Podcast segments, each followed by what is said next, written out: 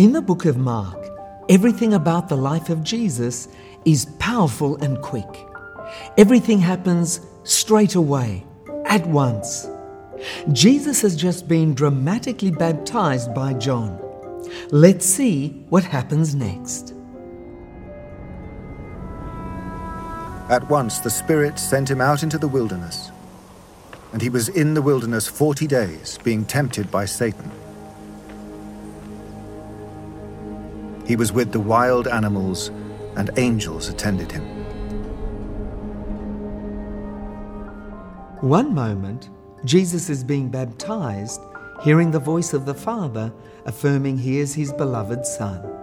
The next moment, Mark says, at once, the Spirit sends him out into the wilderness.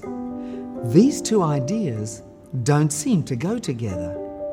Similarly, Mark tells us that while Jesus is in the wilderness, he's with the wild animals and with the angels.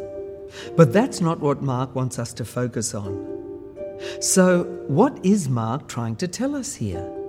Well, he wants to tell us something about what it means to be a servant of God in this world. Sometimes we think that when you choose to serve God, suddenly everything becomes easier and more pleasant. But Mark tells us that when Jesus was baptized, the Spirit sent him immediately into the wilderness.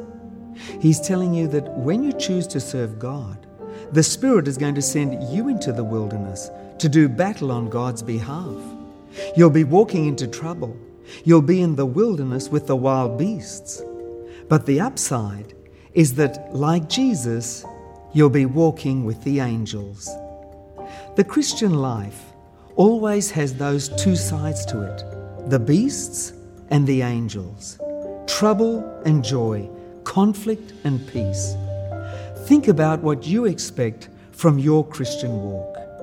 Does it match the experience of Jesus?